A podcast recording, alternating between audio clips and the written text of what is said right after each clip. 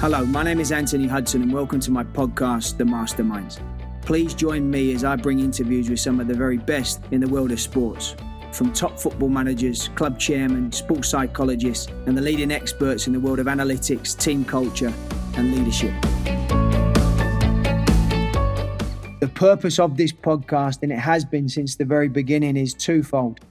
Firstly, coach development, which is a huge passion of mine. Another passion in my life is animals specifically animal welfare.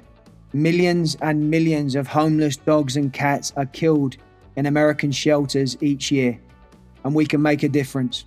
I've recently partnered with Paws Chicago, which is one of the few non kill animal shelters in the country. Paws Chicago have built a national no kill model that has reduced the number of pets killed in Chicago by 92% since they were founded.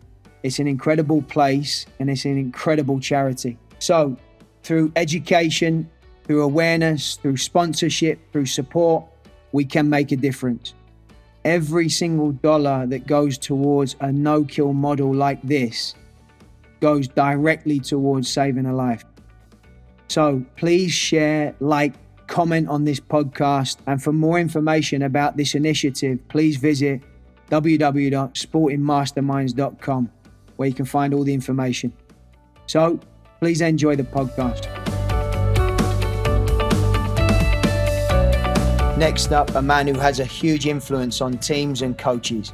With a background in exercise physiology and sports psychology, he's gone on to work with the Dutch FA, several top international teams. He's competed at four World Cups and four Euros, and he's also worked with several of the top clubs in Europe also alongside some great, great managers. Please welcome Mr. Raymond Verheijen. Well, Raymond, firstly, it's a, a, real privilege to get you on today. I thank you so much for your time. Your CV, your experience, you worked at the very highest level in the game, World Cups, many World Cups, some of the biggest clubs in the world, alongside some top, top managers. And of course, your experience in coach education I'm, uh, something I'm very familiar with, having attended one of your courses and well, a few courses now and read books. Um, so, really, really looking forward to chatting to you and thank you for your time. Yeah, you're welcome. I uh, I saw some of your questions, so um, was uh, I was looking forward to this conversation.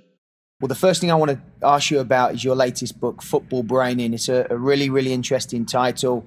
I'm actually trying to get a copy of it myself right now. Um, but can you just share a little bit about the book?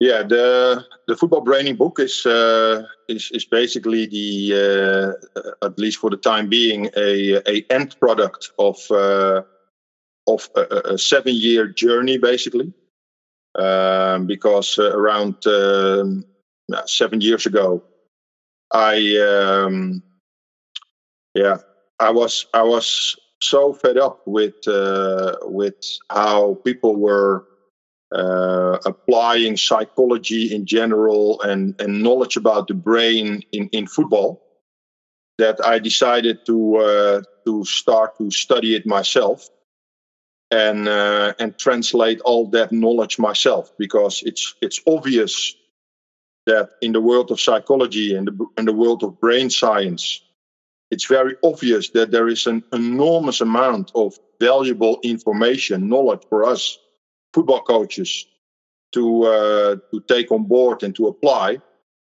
But um, what you often see worldwide is that people from outside football they step into the football world with good intentions. Uh, so the intentions are okay, but then they start to share information in non-contextual language, like uh, things like confidence, uh, concentration, uh, mental toughness, uh, and, and, I can go on uh, with these words and, and make a list of maybe 100 words. Yes, and the problem with this non-contextual language is that you are not saying what you really mean. Uh, if you use a general non-contextual word, you must be very, very lucky if the person that you talk to has exactly the same definition of that word. Yeah, so sometimes in courses, I uh, I ask people to write down what is the definition of uh, mental or what is the definition of mental toughness? And if I ask that question to 50 people, I get 50 more or less different answers. Well, and that is what I'm talking about. Yeah. So the the, the problem is that if you use non-contextual language, you make people interpret what you mean rather than that you are explaining what you mean. So, with psychology and brain science, the information with good intentions was shared with the football world in a non contextual way. And if you define psychological problems in football in a non contextual way, the logical consequence is that non contextual problems will be solved non contextually. And then football players end up with non contextual exercises trying to solve a non-contextual problem. Uh, in other words, a problem in the football context defined in a non-contextual way. Yeah, and I, I, don't have to explain to you probably that uh, that is the beginning of chaos. Yeah, so it, it goes all over the place. So seven years ago, I, I decided that uh, that I had enough of this uh, well-intended non-contextual chaos, and that I um, wanted to develop a football psychology reference. So I already had a universal football reference. So what I had to do is I had to u- use the, the universal football reference as a starting point.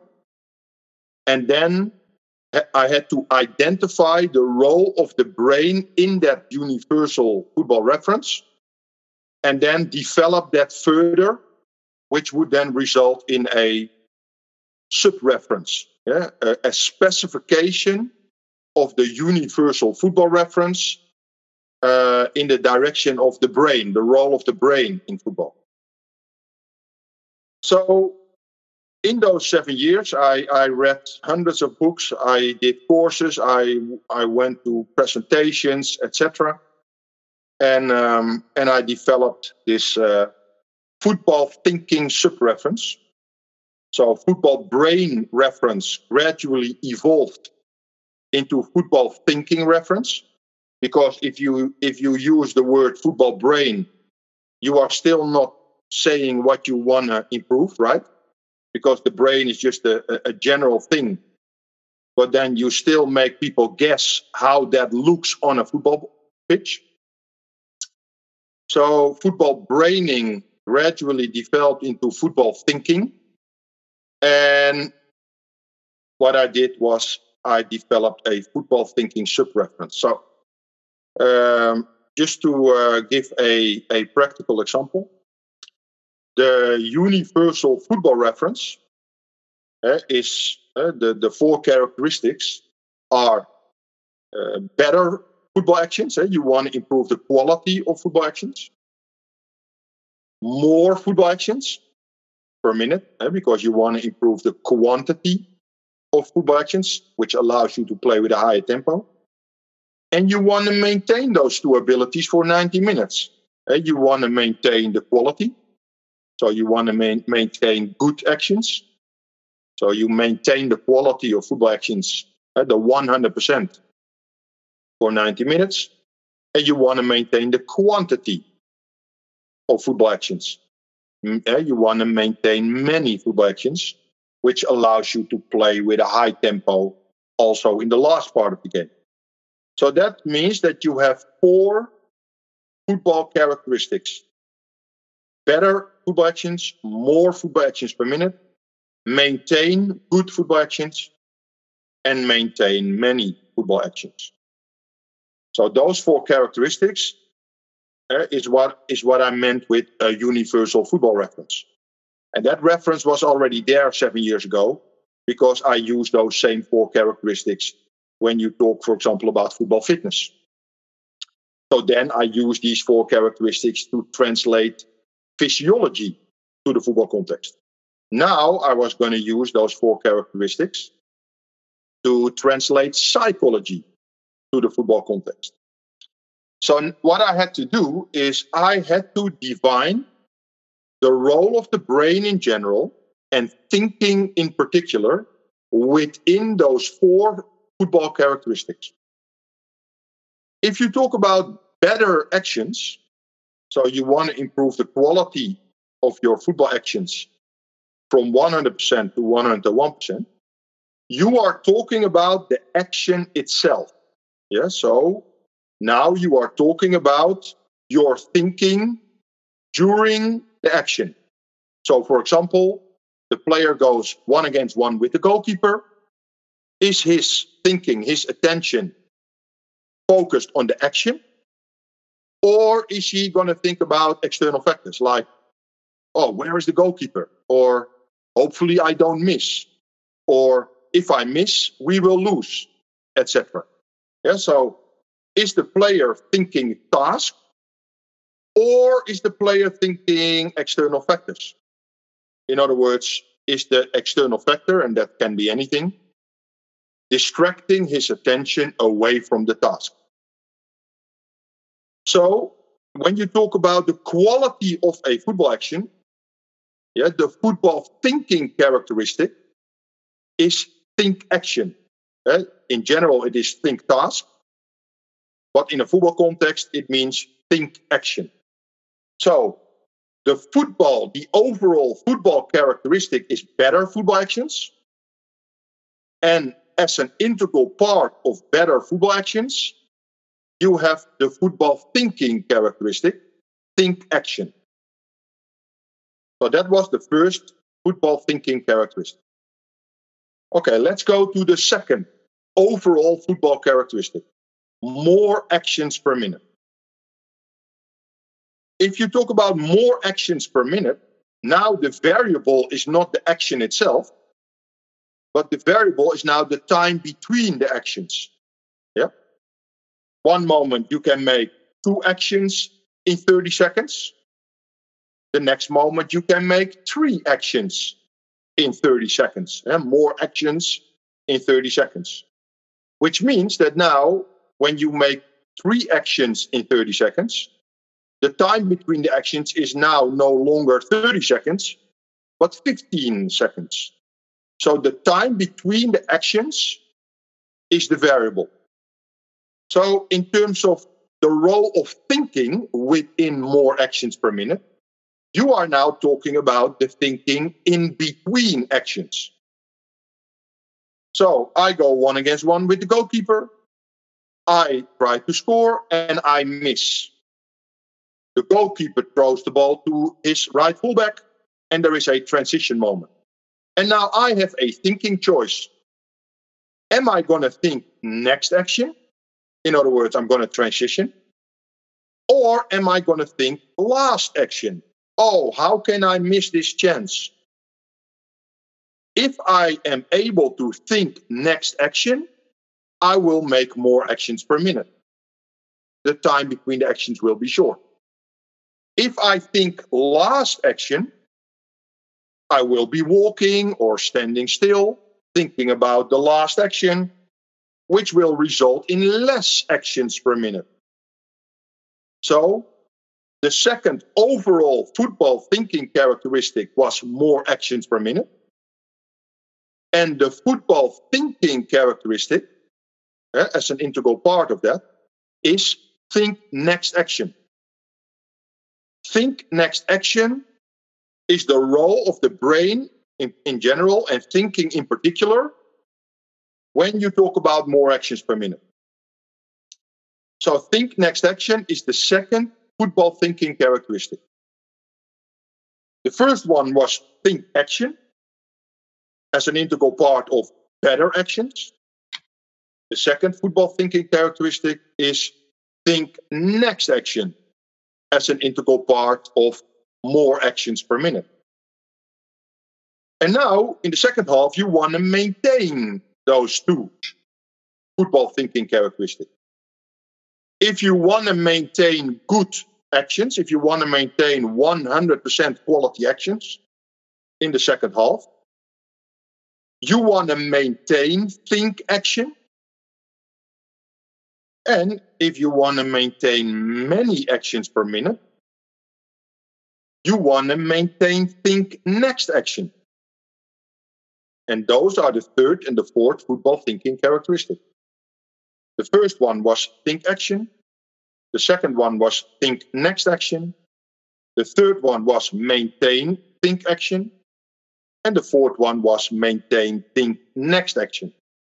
So now, based on the universal football reference that was already there, I have now developed a sub reference as an integral part the football thinking sub reference with the four football thinking characteristics.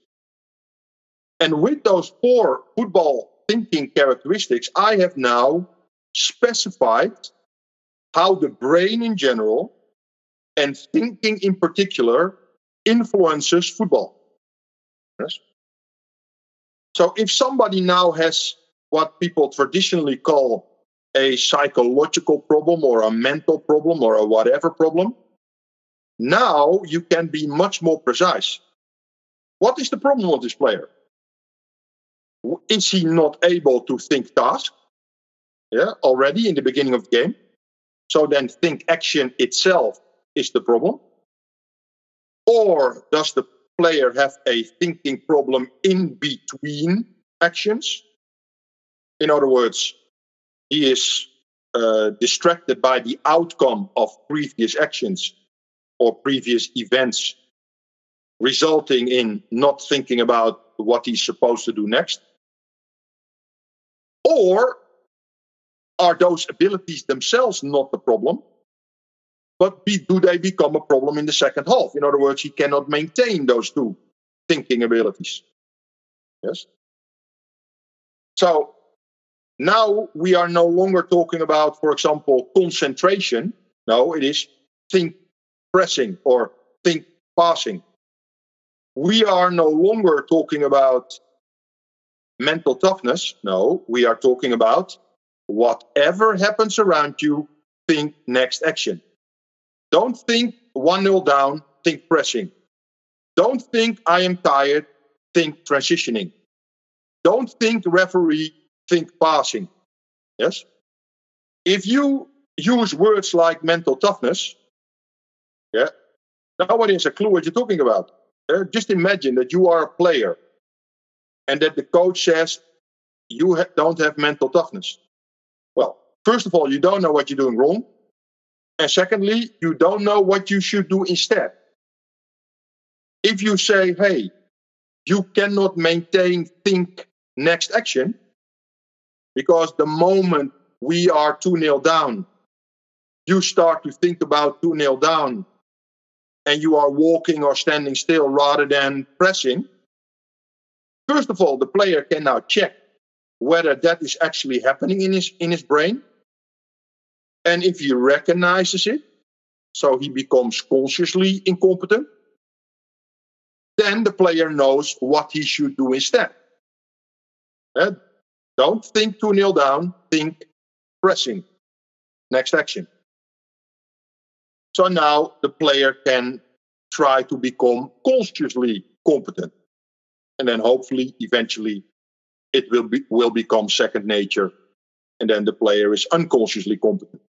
So, with this reference, this football thinking reference that I developed in my football braining journey of seven years, with this reference, uh, the next step, what I did was I translated all the non contextual psychological knowledge into football knowledge using the reference that I just described.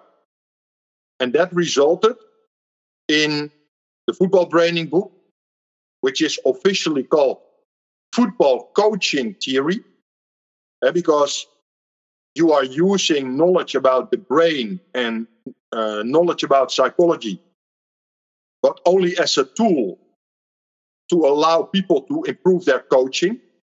And so the, the psychology and the brain knowledge is only a tool, and improving football coaching is the objective.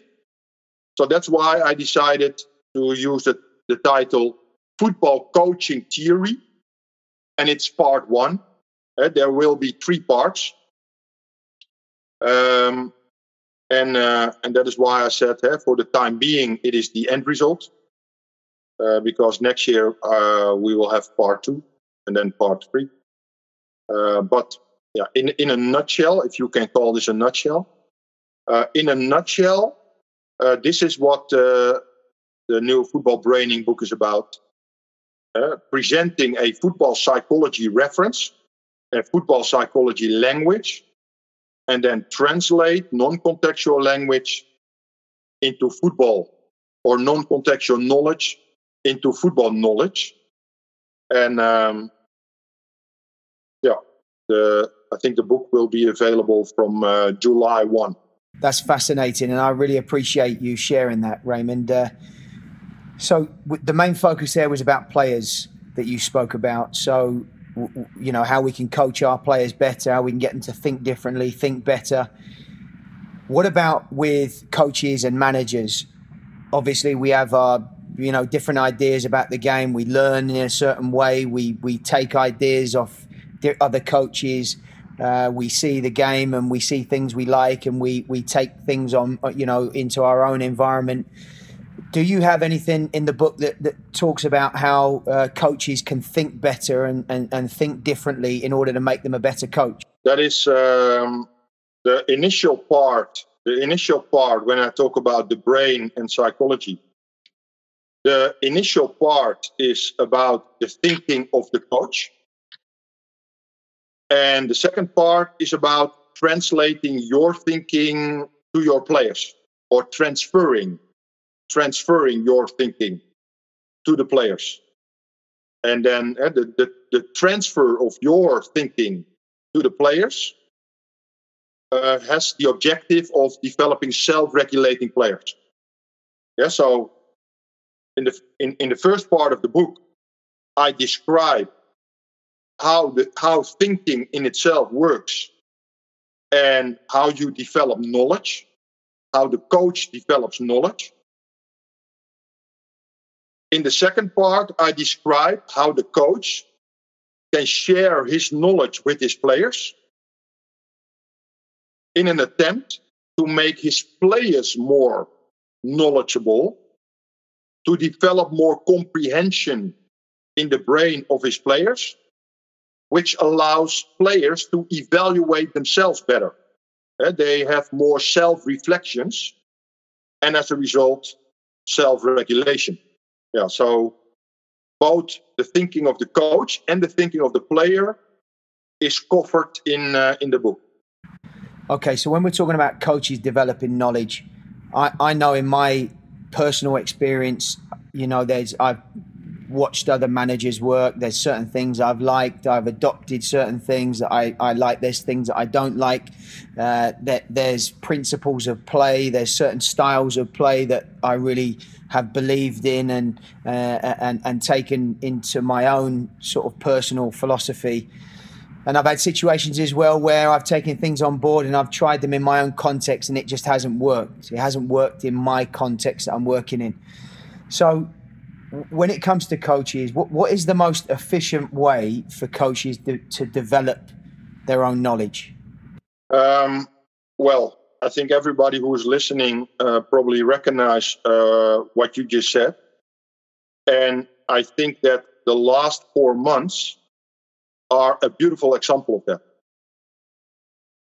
In the last four months, many coaches around the world were locked uh, in their own house for safety reasons. So they were not uh, able or allowed to uh, coach their players. So everybody was at home, or at least many of us. What was the consequence? That football coaches started to go online even more than in the past. And what you have seen in the last four months is a tsunami of information. But unfortunately, 95% or more of all the information that has been shared on the internet in the last four months, and again, eh, with good intentions. Eh? So these were not bad people or it was with good intentions. But what we have seen is that we have been bombarded by arbitrary information. So information that is not factually true, right? in not information that is knowledge, but subjective information, opinions, past experiences. Um, and the reason why this has been done, and the reason why many have not uh, experienced this as a problem, is because many people in the football world thinks everything is an opinion. Yeah, the football world is a very subjective world where people think that everything is an opinion, everything is debatable, there is no truth. Yes, that, that is how most people think. Well, let's go all let's go back to basics. Yeah. So I have described the football world, the landscape. Now let's let's put that in perspective. The subjective football world where people can say whatever they want, they can do whatever they want as long as they win. Yes? We don't have a universal football language. Yeah? FIFA has not developed a universal football language. So, what you see is that every football coach has developed his own terminology. How sad is that? Yeah, just imagine that pilots would all use their own language. What's going to happen? Miscommunication. Yeah. Chaos. Yeah. Plane crashes because miscommunication between the pilot and traffic control and uh, etc. So in serious professions, in situations of life and death, everybody understands the importance of a universal language. Why? Because people cannot afford miscommunication, because miscommunication has consequences. So, the fact that we don't have a universal football language means that people either don't care about miscommunication. Yeah, in other words, miscommunication is fine in the football world, or people don't know what they don't know. Yes. And then they are listening now to me right now and they think, yeah, good point. Why didn't I think of this myself in the past? So we, we are working in a subjective football world where people all develop their own alphabet. They all develop their own grammar. They all speak their own language. And then they try to share opinions and experiences in a language that somebody else doesn't speak or understand. That's a pretty sad picture, right? So, first of all, I use my own alphabet. Then I use my own grammar. I speak my own language. And as if that is not already chaotic enough, I am sh- the information that I'm sharing is arbitrary and subjective rather than reliable and objective. Yeah, now, that is the football world in a nutshell. And if you have been on the internet in the last four months, you have been bombarded by this kind of chaos. Again, well intended, but absolute chaos. So, like I said, let's go back to basics. You are ill and you have to see a doctor. And now you can choose between two doctors. One doctor with a lot of medical knowledge, and one doctor with a lot of medical experience. Which doctor are you going to choose? What would you say? Me personally? Yes. I, I would I would take the doctor with medical knowledge. Yes and maybe there is an exception on the rule of somebody or somebody who sticks his heels in the ground but a big majority of people and maybe everybody will choose the doctor with a lot of medical knowledge not because experience is irrelevant because experience is also important but because knowledge is of a higher order than experience yeah, so we are not saying knowledge is good and experience is bad so it's not a matter of right or wrong or good or bad. No, it is a matter of what is of a higher order than the other. And objective knowledge is of a higher order than subjective experience. And that is why a big majority of people, and maybe even everybody, would choose the doctor with a lot of medical knowledge. Because knowledge is reliable, objective information that you can trust. And experience is subjective and arbitrary. It might be right, but it could also be wrong. Yes? Okay. So, what I've done now, first of all, uh, by asking a question also to everybody who is listening and everybody who has lis- is listening has probably answered that question for him or herself. And, and they probably also chose medical knowledge. So now we have a, a, a starting point. Knowledge is of a higher order than experience.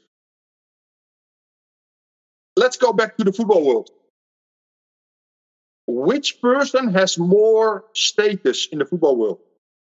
Which person is higher in the football food chain? Somebody who is very knowledgeable or somebody who has played 100 games for the national team? In other words, he has a lot of experience at the highest level. Who who who is higher in the food chain? What would you say? It's the the one with the experience. Yes. So if you are ill, you choose knowledge over experience. But now in the football world, people choose experience over knowledge. Yeah. Well, I, I can already say now I rest my case. I, I won't rest my case, but you understand what I mean? Eh? Yeah. So you basically you what I'm doing right now is putting a big mirror in front of everybody. This is how sad the football world is. Yeah. When you are ill, you you choose knowledge over experience. But when you are coaching football, you choose experience over knowledge. Yeah. And there's not a single argument for that choice. That is just how it is. Yeah? And, and, and that is how sad the football world is. And that is why it's such a chaotic jungle. Yeah? Survival of the fittest, and everybody is hoping that he wins Saturday so that he, uh, he has survived another week. Yeah? It's all symptoms of a chaotic, subjective jungle without knowledge and universal language. So, the next question now is uh, if if you choose knowledge over experience, if, if in the real world knowledge is of a higher order than experience, the next question is what is the role of experience? Yeah? Is there a role for subjectivity? So, knowledge are the facts, knowledge is the what. Uh, that is basically what you can say. Knowledge is the what that you apply experience, subjectivity, is the application of knowledge. Because I can have all the knowledge that I want as a starting point. So that's the what. But it doesn't mean that I will always apply that knowledge in the same way. Because if I work with team one, the environment, the external factors will be different than when I work with team two. So, if I apply my knowledge in situation one, I have to anticipate different external factors compared to when I apply the exact same knowledge in situation number two with different external factors. In other words, wherever you work, knowledge is always the same. But the subjective application of this objective knowledge will always be different in different situations because you have to anticipate different external factors. So, knowledge is of the highest order. That is the objective what. And what you are going to do, your intentions experience is your how, the subjective application, the how. How are you going to apply the knowledge given certain external factors? So, knowledge is the what, that is of the highest order, and experience it means subjective application, the how. That is of a lower order. But it's also very important because if you are very knowledgeable, but at the level of subjective application, you are very poor, then all your knowledge is in vain. It is ineffective. You are basically living in an ivory tower. Yes? So, knowledge and experience is both important.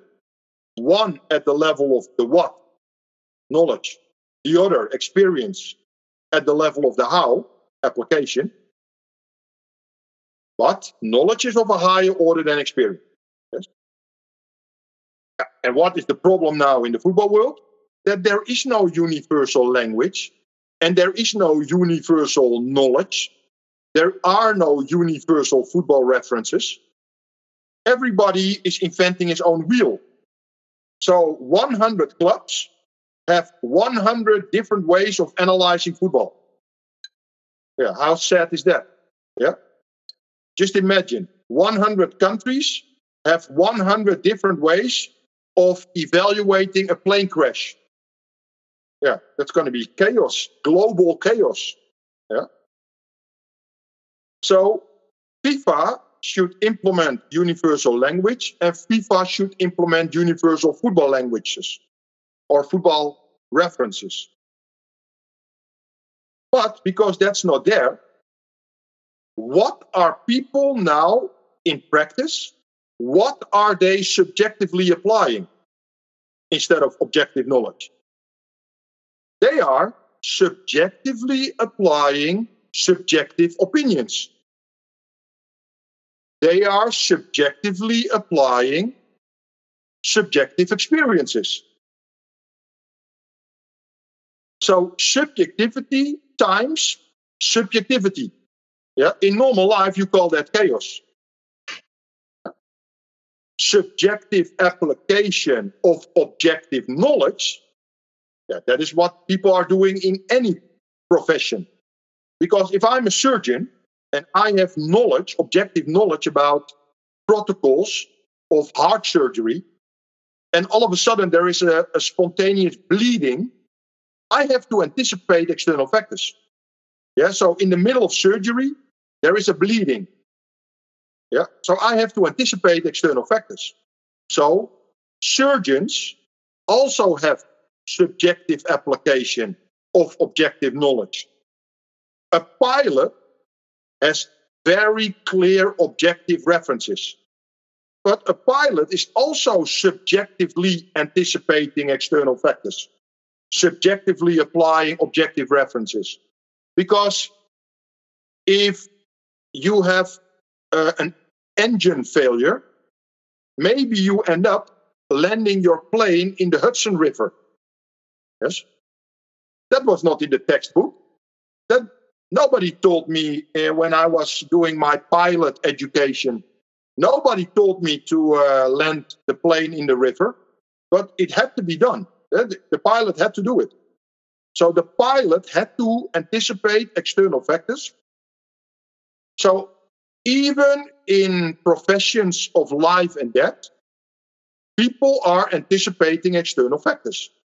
So pilots, uh, Navy SEALs, uh, surgeons, they are all anticipating external factors. So they are all subjectively applying objective knowledge. So they all have knowledge and they all have experience. what is the problem in the football world?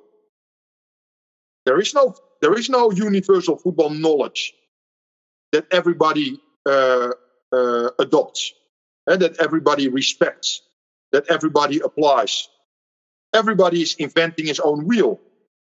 So, a pilot is subjectively applying objective knowledge, a football coach is subjectively applying subjective opinions. Or subjectively applying subjective experiences. Once again, how sad is that? Yeah. So, um, based on my philosophical um, my philosophical thinking that I shared with you in the last uh, uh, 10, 20 minutes, uh, you can imagine how low the level is in the football world. It's very low. It's very, very low. Yeah, and we have many people around the world in the football world who think they are very, very good. Yeah, but they are they are relatively good, if you understand what I mean, because uh, they are better in subjectively applying subjective opinion. Yes, but in absolute terms, it's not top. Uh, they are less bad, if you understand what I mean. So they are relatively good. They are less bad than everybody else. But they are still part of a very subjective world. Yeah. yeah with coaching based on arbitrary information. So the only solution, the only solution is to develop universal football language and universal football references, which allows us Eh, because those football references we can use as a filter to translate general knowledge into football knowledge. Eh, and remember, just remember what I explained in the beginning of our conversation. I had a universal football reference, better actions, more actions, maintain good actions, maintain many actions. I developed a sub reference within that football reference. So, as an integral part of better actions, I developed think action. So, the football thinking characteristic within the football characteristic, better actions. And the same for the other three characteristics. So, I developed four football thinking characteristics. And those football thinking characteristics I can now use as a filter to translate general psychology knowledge into football knowledge. So, either psychology knowledge contributes to think action, think next action, maintain think action, or maintain think next action. And if it doesn't contribute to one or more of those football thinking characteristics, it means that it is irrelevant in football. So now we can leave the garbage outside the football world. Yes? So we, with the football references, we can translate the relevant information from non contextual knowledge into football knowledge and we can use those football references as a filter to leave all the knowledge that does not contribute to the football performance outside the football world. And that is the only way that we can solve the problem that I just described the, the subjective, chaotic flavor of the month football world. And uh, the book that I published is an example of uh, translating psychology knowledge to the football world. The football braining book that I described was translating physiological knowledge into the football world. But you can do the same, and I'm, I'm doing the same with other uh, world experts. We are also doing projects right now to develop a football strength training reference and a football nutrition reference and a football rehab reference and a football tactics reference and a football technique training reference and a football um, what, a goalkeeper goalkeeper training reference. Um, so basically, you are doing the same trick, but with a different area of expertise. And then step by step, we can solve the problem and we can develop the subjective football world in a more objective football world so that uh, because you can only subjectively apply objective football knowledge if there is objective football knowledge. So you have to develop objective football knowledge and then you can subjectively apply it. Yeah? And that is the process. And that is also why I started 10 years ago the World Football Academy, which has evolved into football coach evolution uh, last year.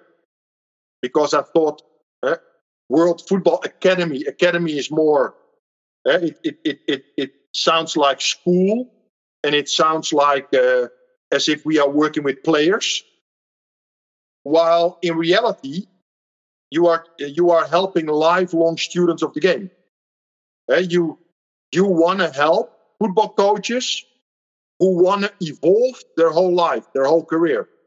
So that is why football coach evolution.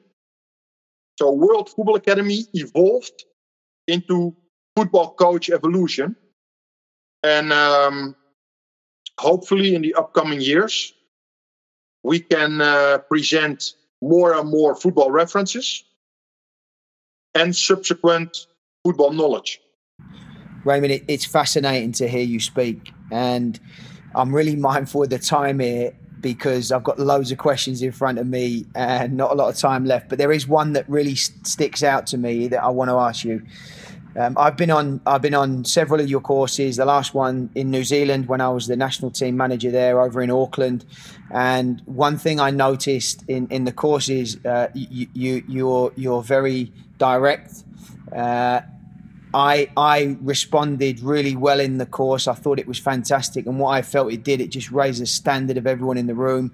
I liked it. I liked that environment what I'm curious about, and I want to ask you is, you know, what what is your coaching style? Why do you coach the way you do? Uh, and also, do you adapt the way you coach if you're working with a different group or if you're working with players? Um, I'm just just really curious as to know what your approach is. Well, to, to, to start with the last point, I never do with my players what I do in a course. Uh, not literally, at least. Why? What I do in a course, what you just described, is predominantly because of personal development. And I will explain what I mean with that. Because sometimes coaches in the classroom think that I am doing the things that I do in the classroom, pretending that the coaches then should do the same thing with their players. But that's not the point the, the reason why I educate coaches the way I educate them has to do with personal development. And I will explain to you what I mean with that. If a coach works with a certain group of players, this coach has certain expectations of these players. And that can vary from uh, everybody has to be in time, uh, every day you have to train at 100%. Um, if there is a team meeting, players uh, should think about the team meeting, and players should not be messing around with their phone uh, when the coach is talking. Uh, after the team meeting or after lunch, everybody has to clean his own mess. All these things, and you are familiar with it. Uh, the people who are listening are familiar with it. Yes, every coach has more or less expectations of his players. Okay. And there are obviously reasons why they have those expectations. Eh? That they want their players to be disciplined and uh, always uh, train and play at 100%. There's a reason why coaches have those expectations. Well, and then those coaches with all those expectations they come to my classroom, they step into my classroom. And then what do I see? Kindergarten. I see kindergarten. So all these coaches with their big mouth and their high expectations, all of a sudden they seem to have forgotten all the expectations that they have of their players. So, what happens when coaches are going to a coaching course? They come too late. Yeah. Have you ever been in a coaching course where coaches came too late? Yes or no? Yeah. Is that the rule or the exception on the rule that coaches come too late? No, I mean it happens quite a lot. Yeah, it's it's common practice, eh? And then you hear all the excuses like uh, uh, traffic or whatever. Yeah. Uh, but when their players come too late, then they have an opinion about their players. Okay, next point. Have you ever been in a coaching course where coaches had their mobile phone on the table in front of them? And was the, is that the rule or the exception on the rule? What would you say? No, it, that again happens a lot. Yeah, it's the rule. Yeah. And so when the coach is talking to his players, he wants full attention, and the players are not allowed to mess around with their phone. But when I deliver a course, they can mess around with their phone. Uh, that's what you call double standards. Uh, that is, and these people are hypocrites because they don't practice what they preach. If um, if a if a player in a team meeting is uh, leaving earlier before the end of the team meeting, is that okay? As a coach, yeah, when you are doing an evaluation or you do a team meeting uh, for the next game or or whatever, is it okay for for for players to walk in and out without communicating with the coach? Can players walk in and out, or should they communicate with the coach? What would you say? Yeah, it's not okay. It's not okay to do that. Yeah. But if you think back to the coaching courses that you have done in the past, did coaches walk in and out of the room at their own convenience without communicating with the instructor? Yes or no? Yeah. Was that the rule or the exception on the rule? That was the rule. I remember it happening yes. in Sweden, actually. Yeah, yeah. Yeah. So, and I can go on and on forever eh? because uh, uh, coaches are also, when I do a course, or when I did a course 10 years ago, uh, because that is how I should say it, coaches also left early for whatever reason. Yeah. So then I say to those coaches, hey, listen, the course is still five o'clock. Yeah. And now you are leaving at four o'clock. And you think that is okay, that is normal behavior. But what about you coming to a course? The program says five o'clock, and now I, the instructor, leave at four because I have to catch the plane to the next city. Would that be okay? Or would you now think that I'm an amateur instructor? Yeah, and of course, asking the question is answering the question. So, if the instructor leaves one hour early, it is not okay But the coaches in the room, they can leave one hour early for whatever reason. Again, do you see that's double standards? And like I said, I can go on and on and on with examples. And that is what I meant with kindergarten. So, when coaches are coaching players, they have all these expectations of their players. But then, when they step into a course, they think they can do whatever they want. And they act like tourists. Yeah. And the problem is, all these coach educators around the world, they just let this happen. They allow it to happen. Which then says something about all these coach educators around the world. Yes. And that is a, that is another reason why the bar is so low in the football world. Coaches are allowed to do whatever they want. Yes, as long as they win. Uh, they have all these expectations of the players. Uh, if there is a transition moment and a player is not transitioning, they are shouting to their players.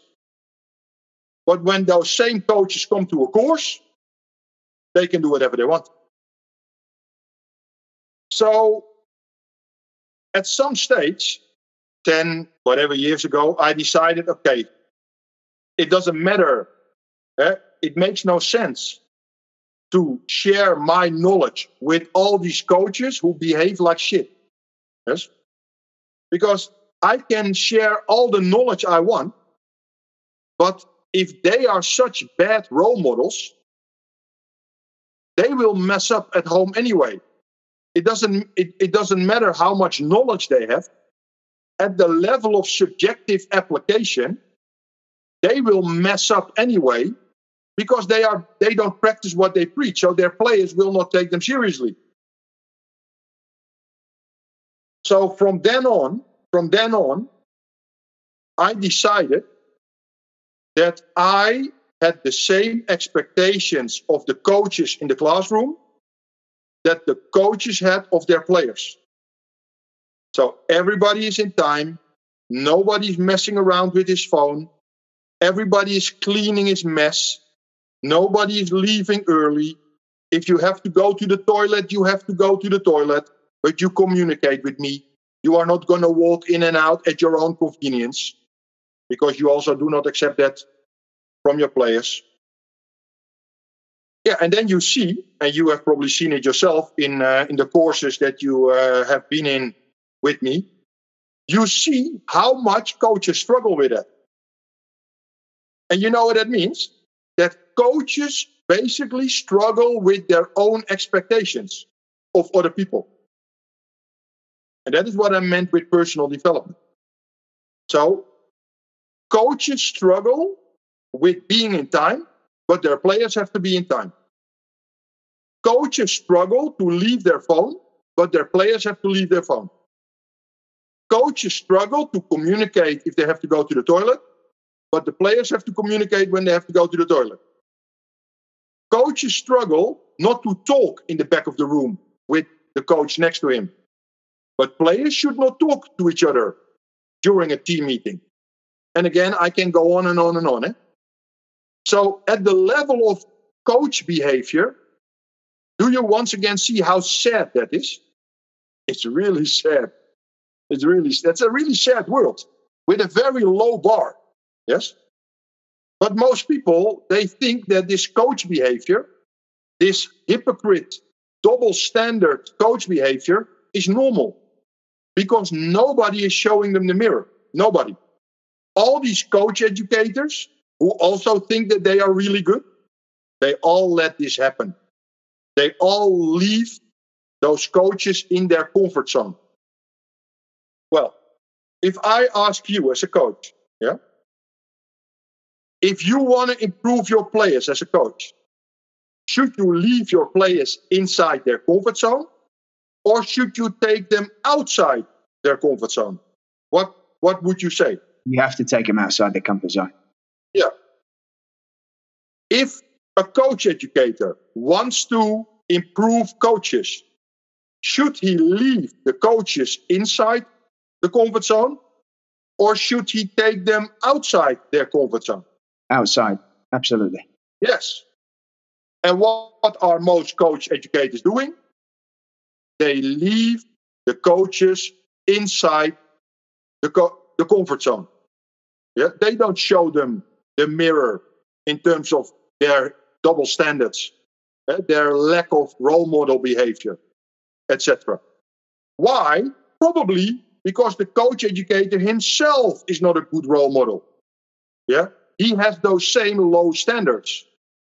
Or deep inside, the coach educator doesn't feel good enough, strong enough to challenge those coaches. And that is another possibility. Because you must be strong as a coach educator to challenge 50 people in front of you. Yeah. And not everybody is strong enough or feels that he's good enough to do that. And then the last thing, the last thing, and that is the best example in terms of personal development. And that is maybe even a more important reason why I do what I do. And I'm going to start with a metaphor. just imagine that there is a child, and this child grows up with a very strong authority, but in a negative way, like a dictator. Either the father figure, or the teacher, or a coach. So the child is six or eight years old, and the child experiences authority, but in a negative way. Yeah. With subsequent negative emotions. But because the child is not old enough, the child is not conscious of what is happening. So in the unconscious brain, the child stores a, let's call it a button in his unconscious brain, an anti authority button, yeah? a negative association, negative emotions associated with authority. Okay. And then this child, with this unconscious anti authority button in his brain, grows up and becomes an adult.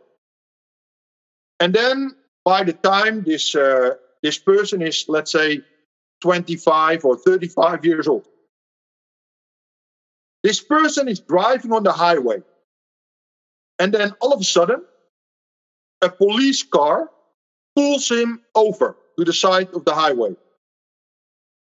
And then the police officer steps outside the, the car and walks towards that person. And without the police officer having said anything, this person is already emotional and talking with a loud voice and already being aggressive to the police officer who is just doing his job and he, who hasn't said anything yet. What has happened in that situation? Police officer, uniform, authority. So, an authority stimulus to the brain, triggering the anti authority button in the unconscious brain of that person, activating the emotions that belong to when this person was eight years old. These emotions are activated, and now this person unconsciously is projecting those emotions onto the police officer who hasn't said a word yet. Yeah.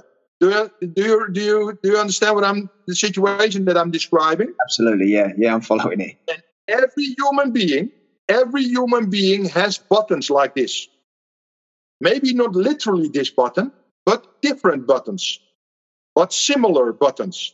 Yeah, so because of your because of everything that has happened in your life, you develop associations. Yeah, you develop unconscious associations, buttons, who belong to the past. But because you are not aware of those buttons in your unconscious brain, and you are not conscious of those unconscious buttons, every now and then, those buttons are accidentally triggered, activated, and you think that how you feel at that moment has to do with that moment. But in reality, it has to do with the past. But you are not aware of that. Your unconscious brain is basically your library of life. Yes? Everything that you have experienced is stored in your library of life, your unconscious brain. And those buttons are every now and then accidentally triggered. And the same happens with football coaches. And if you, as a football coach, if you are not conscious of your unconscious brain, if you are not conscious of the unconscious buttons in your brain, you know what will happen? You can be the most knowledgeable person in the world, but every now and then a player, a referee, a fan, a board member, a sponsor, a journalist accidentally accidentally pushes one of the buttons that belong to your past. As a result, because the button is pushed, you are overreacting or reacting in a different way than you should. So basically, you are shooting yourself in your own foot. Uh, you are not doing yourself any justice because in the previous nine times you reacted in a certain way in a certain situation and now in, a, in exactly the same situation you are all of a sudden reacting differently. And then the players think huh? What's wrong with the coach? Yesterday he reacted like this and now all of a sudden he reacts like that. So that is confusing for your players. So now your players will be more careful with you because you become unpredictable for your players. So you are distancing yourself from your players. But without you even knowing it, right? So you are shooting yourself in your own foot. Why am I sharing this metaphor with the police car and the and, and the person with the anti-authority button? personal development uh, is, is, again a, a general non contextual word. Personal development means that you become conscious of your unconscious buttons. The moment you are conscious of your unconscious buttons, it allows you in the future to either avoid certain situations so that your button is no longer pushed. Or, because sometimes certain situations are unavoidable, that at least you see the stimulus coming. So that you know, okay, now my button is about to be activated. So you can do damage control. Ideally, you avoid situations so that your buttons are no longer pushed or you are aware of those situations and you can do damage control. Yes? So you either avoid or you manage the buttons. And now, now you, your knowledge and your coaching ability will blossom more. You will become a more effective coach. So now to now let's go back to my classroom. Why am i pushing people? Why am i pushing people in my classroom which i in fact call my dressing room? Why am i pushing people in my dressing room taking them outside their comfort zone trying to overload their brain? Why am i doing that because I I hope that I am accidentally pushing one or more buttons in your unconscious brain so that you can then reflect hey, Raymond said this. Why do I now have this emotion? Which button did Raymond accidentally push in my unconscious brain? Yes?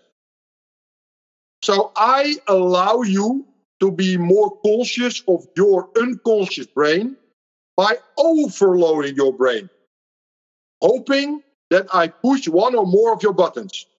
Yeah? And then afterwards, you can say, Thank you.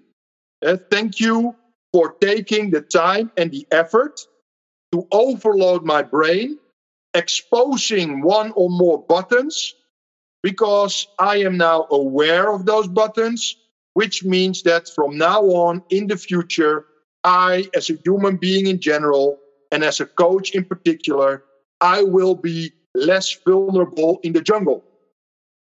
Yes? My buttons will now be pushed less frequently without me knowing it. So thank you for overloading my brain in the classroom. Yes? Well, how many coach educators take the time and the effort to do that? No, they just go to a PowerPoint presentation. Yeah, click, click, click, click, click. Everybody understand? Okay, here's your diploma. Good luck. That's not coach education. Yes. So in the first part of our conversation, we spoke about knowledge. Yeah, that is that is my first job as a coach educator. And the second job of my coach as as a, as a coach educator is personal development, helping the coaches in front of me to become more conscious of their unconscious brain so that they can protect themselves better in the future in the chaotic football jungle. So uh, that was, again, I would say, I was going to say in a nutshell, but it was not a nutshell. But so, in a nutshell, that was the answer to your last question. Yeah, how I educate in the classroom and what and what is the thinking behind the the unconventional way of teaching football coaches. So the what what I teach during a course is knowledge, and how I teach has to do with personal development. Yeah, so the content I teach is objective, reliable knowledge and how I teach, my unconventional way of teaching, has to do with personal development. Raymond, this has been fascinating. I've, I've got so many questions here that uh, we have run out of time. Um, we and I, and I do feel we could have gone into so much detail on each one of these these topics um, what it's done for me listening to you, it, it, really does challenge the way you think. So um, I've really appreciated this. This has been fantastic. And uh, you mentioned your book comes out July the 1st. Where, where can we get a copy of that, Raymond?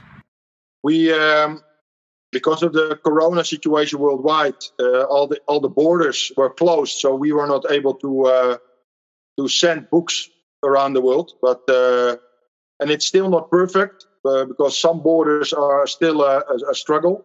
But we have decided to reopen our web shop on um, fcevolution.com. So FC, so football coach, eh? fcevolution.com. And if you go to the web shop, uh, you can uh, you can see um, uh, the football coaching theory book amongst uh, the other books like uh, football periodization and and uh, and and others. And the other thing that you will find on the web shop or in the website, I should say, is our new one-year online mentorship that we will start uh, on September one. And for 12 months, I will cover 12 topics. So each month, I will cover one topic varying from uh, football tactics to uh, football technique training, football fitness, football psychology, football strength training. So every month, one topic. And I will start the month every time on the first with a one hour course, which is available for 14 days. So coaches can watch it at their own convenience in those 14 days, coaches can send questions about that course to us. Then on every 15th of the month, we will have a pre-recorded one-hour Q&A based on those questions. That Q&A will also be available for 14 days until uh, the first of the next month when we start again with the new topic. And besides the one hour course and the one hour Q&A every month, each month I will also have extra content like one hour interviews, conversations with experts in the in the area that we are covering that month. Uh, so if the if the topic is football tactics, there is a one-hour course about football tactics, a one-hour Q and A about football tactics, but also a one-hour conversation with an expert in the area of uh, football tactics. And all these sessions that I just uh, mentioned, they will all take place at an objective level, like our conversation today. So, no anecdotes, no opinions, no past experiences, no arbitrary subjective information, but objective information based on logical thinking, logical reasoning, and objective football references. So people who uh, are interested in that, they can also find that on our web shop and, uh, and website, the one year online mentorship. Okay, and that starts September the 1st, you said? Yeah, it starts September the 1st until uh, August 31 uh, next year. Okay, fantastic. Well, I, will I'll be certainly uh, looking at getting involved in that. So thank you for sharing that. Raymond, thank you so much for your time. This has been fa- fascinating. Thank you so much. You're welcome, Anthony. Uh, good luck. Uh, good luck with your uh, with your podcast, and also uh, with the charity of your podcast. Uh, because me, as a as a vegetarian, uh, am very much in in in favor of of your charity. So well done good luck with your podcast, and I, I hope that you will uh, also generate uh, a lot of money for your charity. Thank you. I appreciate that. Thank you, Raymond. Um, You're welcome.